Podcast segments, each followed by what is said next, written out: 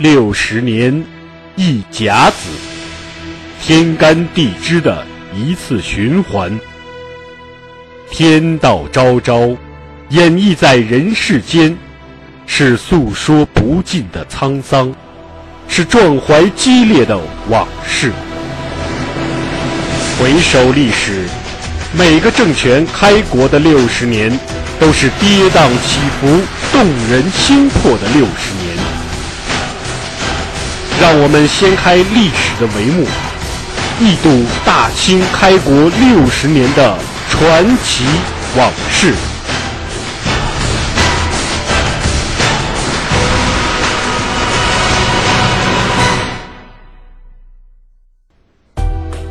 本系列由图书《清朝开国六十年》作者王汉卫授权播出，该图书已由齐鲁出版社出版发行。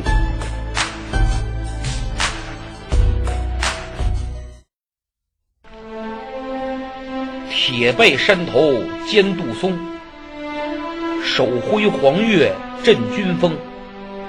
于今四海无征战，留得艰难必造宗。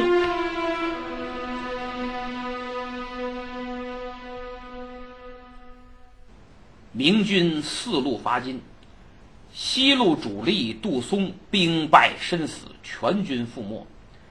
北路马林也全军覆没，但他本人得以逃脱，幸免于难。这时啊，就只剩下东路的刘听和南路的李如柏。两路军队被歼呀！消息传回沈阳，杨浩大惊啊！我的个天哪！于是他急令召回余下的两路人马，但为时已晚。刘听这一路，注定是回不来了，灭亡不可避免。刘听这一路啊，本来就是虚张声势，佯攻，想把努尔哈赤的这个注意力给吸引过来。那么，这么一员名将，为啥就不是主力呢？原来，当年二次抗倭援朝的时候，在朝鲜战场上。杨浩和刘听就结了梁子，原因很简单，这杨浩打仗不行，那是个职业官僚，而刘听是个职业军人，就老给他提意见，说你这该怎么打，该怎么对付日本人。结果你这样一来，那不就证明杨浩很草包吗？所以自然就很烦这刘听。这回可是个给他穿小鞋的好机会。那杨浩怎么给他穿小鞋的呢？你看，首先不让他当主力，第二呢，这个刘听在四川任职多年，川军勇猛，啊，一直到后来抗战，我们了解抗战历史都知道川军非常出名儿。所以这刘听呢就请求杨浩说给他点川军，叫若得两三万川军，俺可以独挡奴酋。这个建议遭到了杨浩的断然拒绝，然后给他的是川、湖、浙、福等南方官兵为主的混合兵，还有一万三千的朝鲜兵。这里边战斗力最强的就是川浙这两地的兵，奈何人数并不占优势啊！川军。一个是他带过，一个是有一个女名将叫秦良玉，哎，他带的这个这个川军还是很英勇的。浙兵就是当年人家戚继光抗倭的时候，浙江义乌那儿招募的戚家军嘛，从那儿起家的，所以川浙这两路兵战斗力还是很强的，但是人数很少，人数不够，这是第二。第三，东路军的武器很差。而且都是步兵，你别的咱不多说，你比如就这一万三的朝鲜军，啊，这就是鸟枪队。而且朝鲜二百年不知兵，装备都不能说粗陋，而是根本就没装备。他们史书记载叫披纸为甲，柳条为胄，这盔甲呀都是这个纸和柳条做的。这个玩意儿今天他们没留下实物，所以咱也不知道到底是个啥玩意儿，这是第三、第四，路最难走。刘听这一路是重峦叠嶂，骑兵他施展不开呀。那么，东路军发兵的时候，刘听年近花甲，两鬓斑白，无奈的对朝鲜军统帅江弘立说：“呀，杨爷就是杨浩，说杨爷与俺目前不相好啊，必要至死，俺亦受国恩，当以死相许。”那么，有关刘听的轶事。还有很多，什么他年轻的时候啊，他在朝鲜战场的时候啊，各位有兴趣可以搜一搜看一看。那么东路军一路行进，本来路就不好走，又有风雪，粮草接济起来就困难，加上这后金的游击队各种骚扰啊，还砍伐树木阻挡前进，所以这个行进的速度就有些慢。虽然形势不利，但战果还算可以的。先是连克几个后金营寨，后来又与前来阻击的五百八旗精兵打了个遭遇战，使其死伤过半，大败而逃。三月二日渡过浑河，在努尔哈赤预先布防的托保大营发生激战。刘听手下川浙等地南兵作战英勇，一举击溃了托保防线，后金死伤两千余人。三月三日，八旗军已经全歼了西路和北路军。四日凌晨，大贝勒代善、三贝勒莽古尔泰、四贝勒皇太极率八旗军四万余人前来迎战刘大刀。此时。西北两路全军覆没，刘听还不知道，他就孤军深入三百余里啊，到了距赫图阿拉约七十里的阿布达里港。杨浩派来追他的人，还连影儿都没有，却来了杜松的传令兵，说杜松。杜总兵率领军队已经到了赫图阿拉，请刘总兵您赶快进军，以为后援，会攻敌城。我们都知道，杜松这时候已经死了，西路军也没了，这就是后金的诱敌之计，打算把刘听引诱到伏击圈，伏击刘大刀。本来刘听他不打算去，理由并不是说他识破了后金的计策，而是他认为他和杜松都是总兵，凭什么你来命令我呀？但是，他一觉得这功劳不能都给杜松，哎，所以叫抢功的心理作祟，于是下令轻装急行军。刘听率领主力精锐快速挺进，后续部队也要加快行军。刘听这一加快行军可坏了。三月五日，刘听就和皇太极率领的金军遭遇。刘听一看，糟糕，中计了。怎么办？没办法，打了。他本来想抢占山头，可没想到。阿布达里港山顶还是被金军给夺下来了。居高临下是猛攻明军。刘青所率男兵虽作战英勇，但是大炮火器数量不多，而且又都是步兵。为了急行军呢，这刘听还丢弃了大批辎重车辆和巨马。瞧，这不跟西路军犯了同样的错误？所以你这样一来，你没东西，你就难以形成有效的攻击。打起来，金军优势太明显。但刘听还在苦苦的支撑。就在此时，代善领兵杀到，从西面向刘听的队伍猛攻。这波刘听真受不了，只能且战且退。退到了瓦尔喀什山。这个时候，刘听后续部队到，还没来得及整队列阵，就见前面一队人马打着杜松旗号。刘听以为友军已至啊，可谁料这支所谓的明军离着近了，近了，近了，更近的时候，突然间对着刘听就发起冲锋，打了一个措手不及，场面异常混乱，血肉横飞。更可怕的事情发生了，后面金军的追兵也到了，刘听腹背受敌。为了代善，三贝勒莽古尔泰，四贝勒皇太极，率领八旗四万，联合蒙古一支战斗力极强的特种部队，把刘听团团包围，插翅难逃。战斗异常激烈，南兵甚是顽强，但终因寡不敌众，全军覆没。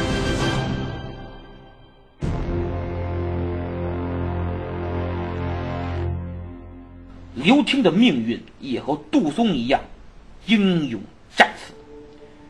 史书记载，听中流矢，伤左臂，右战，负伤右臂，听由鏖战不已，自刺至友内外断绝。听面中一刀，截去半甲，由左右冲突，手歼数十人而死。四时就是上午九点到十一点。有时就是下午五点到晚上七点，各位算算，从上午打到晚上，老将军先伤了左臂，继续征战，又伤了右臂，仍然没有停止杀敌呀。脸上挨了一刀，半边脸都砍没了，仍然左右冲突，亲手杀了数十人，最后力竭。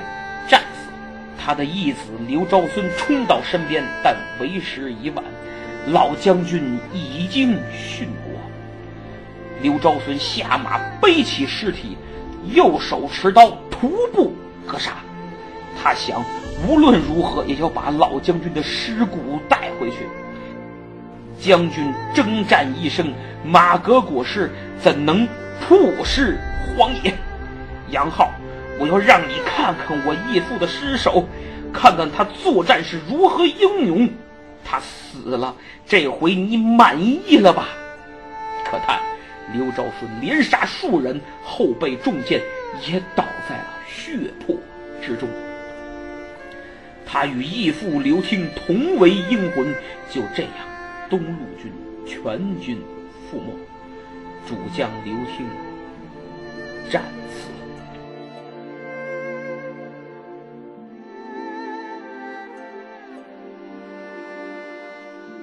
此时，东路军还剩监军康英前率领的数千步兵，与一万三千朝鲜兵这两路人马。康英前率部此时在富察扎营，等待朝鲜盟军。可这朝鲜军队不仅盔甲是纸的，装备差，连后勤呐也跟不上，经常饿着肚子。但是这个不赖明军，不赖明朝，因为开战前就谈好了，各自负责给养，所以你朝鲜不给你自己的军队供给养，你的人饿肚子，你就怨你们自己吧。但是朝鲜军队士气低落，一直尾随明军，作战也不积极，进军也不积极，所以康英前左等右等，这朝鲜军队就是不到。康宁前此时得知主帅刘听老将军阵亡，东路军就剩自己这点人了。他一想，坏，我要赶快整军备战。金军肯定现在奔着我就来了，因为离着很近。于是他一面派人去催促朝鲜军队速来增援，咱们兵合一处，将打一家。另外一方面，赶紧布防，准备防御。朝军元帅江弘立得知战报，按兵不动啊！你别看他离康营前富察营只有几里路，不到半个时辰，但是他们不想送死。朝军此时疲劳厌战情绪弥漫，那么朝鲜军队没到，八旗兵可到了。八旗兵犹如乌云一样，向着康营前就压过来了。康乾所率领几千步兵都是这兵，这支军队继承了戚继光戚家军的衣钵作战，十分英勇，善使长矛长枪，给金军造成了极大的伤害。但是，由于地形受限，阵型施展不开，装备又落后，而且。八旗骑兵发起冲锋的时候，康宁前部大发火器，火铳、火炮，本来给金军损失很大，但谁想到忽然狂风骤起，飞沙走石，啥也看不清。八旗铁骑趁乱就冲进去了，这是天要亡我大明军队啊！天佑金军，终于寡不敌众。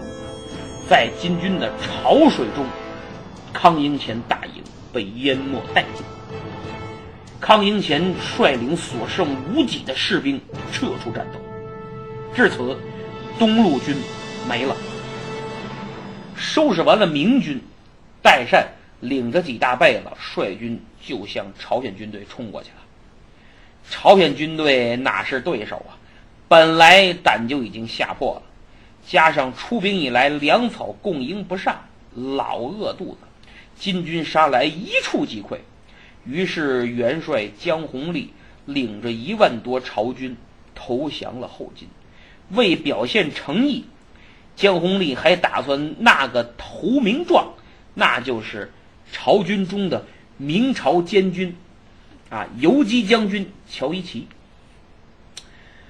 哎呀，这个乔伊奇呀，我想简单说说，因为呢，每一个民族英雄，特别是有气节的民族英雄，应该被我们知道，哪怕记不住，但一定要知道。这个乔伊奇呀，上海人，文武全才，少年英俊，仗义直言，人称乔公子。论文是一代书法家，他的真迹至今还藏于上海博物馆。论武，他是万历三十二年的武举，在军中屡立战功，算是一代名将。这次四路伐金，他隶属东路刘听麾下，担任先锋，以及朝鲜军队的监军。作为先锋官，他率领一队人马一路挺进，势不可挡，让金军吃了不少亏，史称东路连捷。他有勇有谋。当金军对刘听施诱敌之计时，乔一奇力劝刘听，恐其中有诈，但刘听不听啊，结果中计被围。乔一奇领兵火速救援，与截击的金军激战，力斩几员大将，但终因寡不敌众，身中数箭，突围而出。突围出来以后啊，他到了朝鲜军营，他准备整顿朝鲜军队，督战，组织反击呀。朝军一触即溃，代善率八旗兵丁将朝军团团围住。于是胆已吓破、兵无斗志的朝军，在元帅江弘立的带领下，全军投降。还准备捉拿乔一奇献给后金，乔一奇不堪受辱啊，跳崖而死。他的家将、亲兵随之殉国的有四十多人。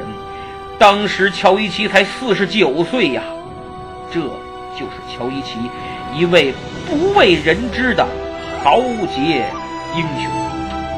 与之形成鲜明对比的，就是一万多朝鲜降卒，在江弘立的带领下，被金军压着前往各国。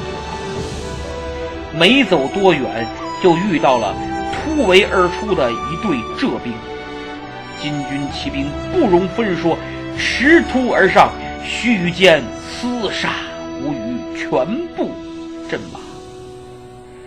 哎，可叹东路军就此全军覆没，真可谓孤军奋战，无力回天，宁死不降，以身殉国。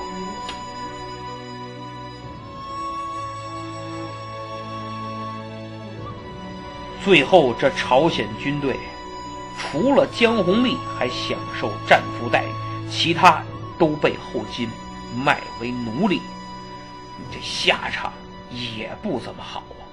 但是，哎，好死不如赖活着。三路都没了，现在就剩南路李如柏了。李如柏从出兵开始就磨磨蹭蹭。按计划，三月三日各路大军到指定地点会合。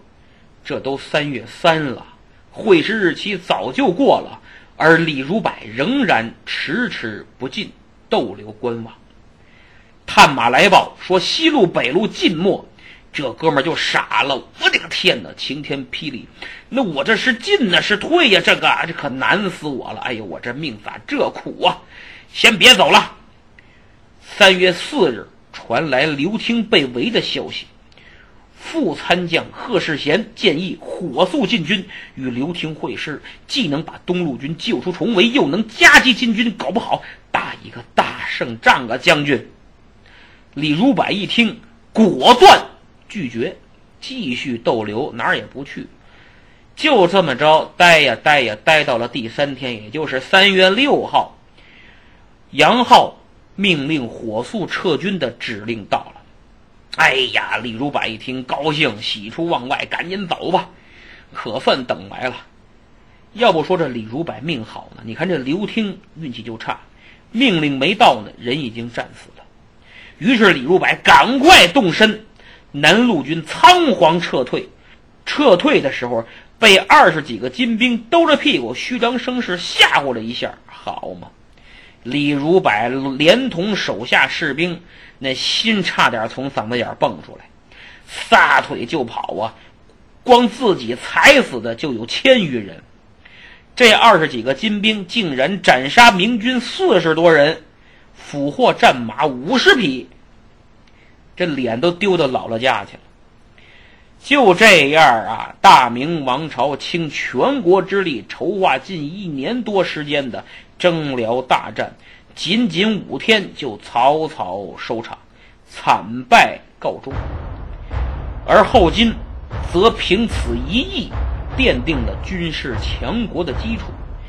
正如乾隆在《萨尔浒之战书事》一文中所说的。一战而明之国势亦削，我之武烈亦扬，遂乃克辽，取辽阳，王基开，帝业定。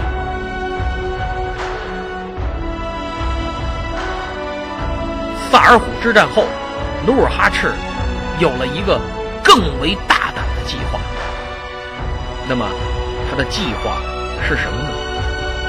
咱们下次。再说。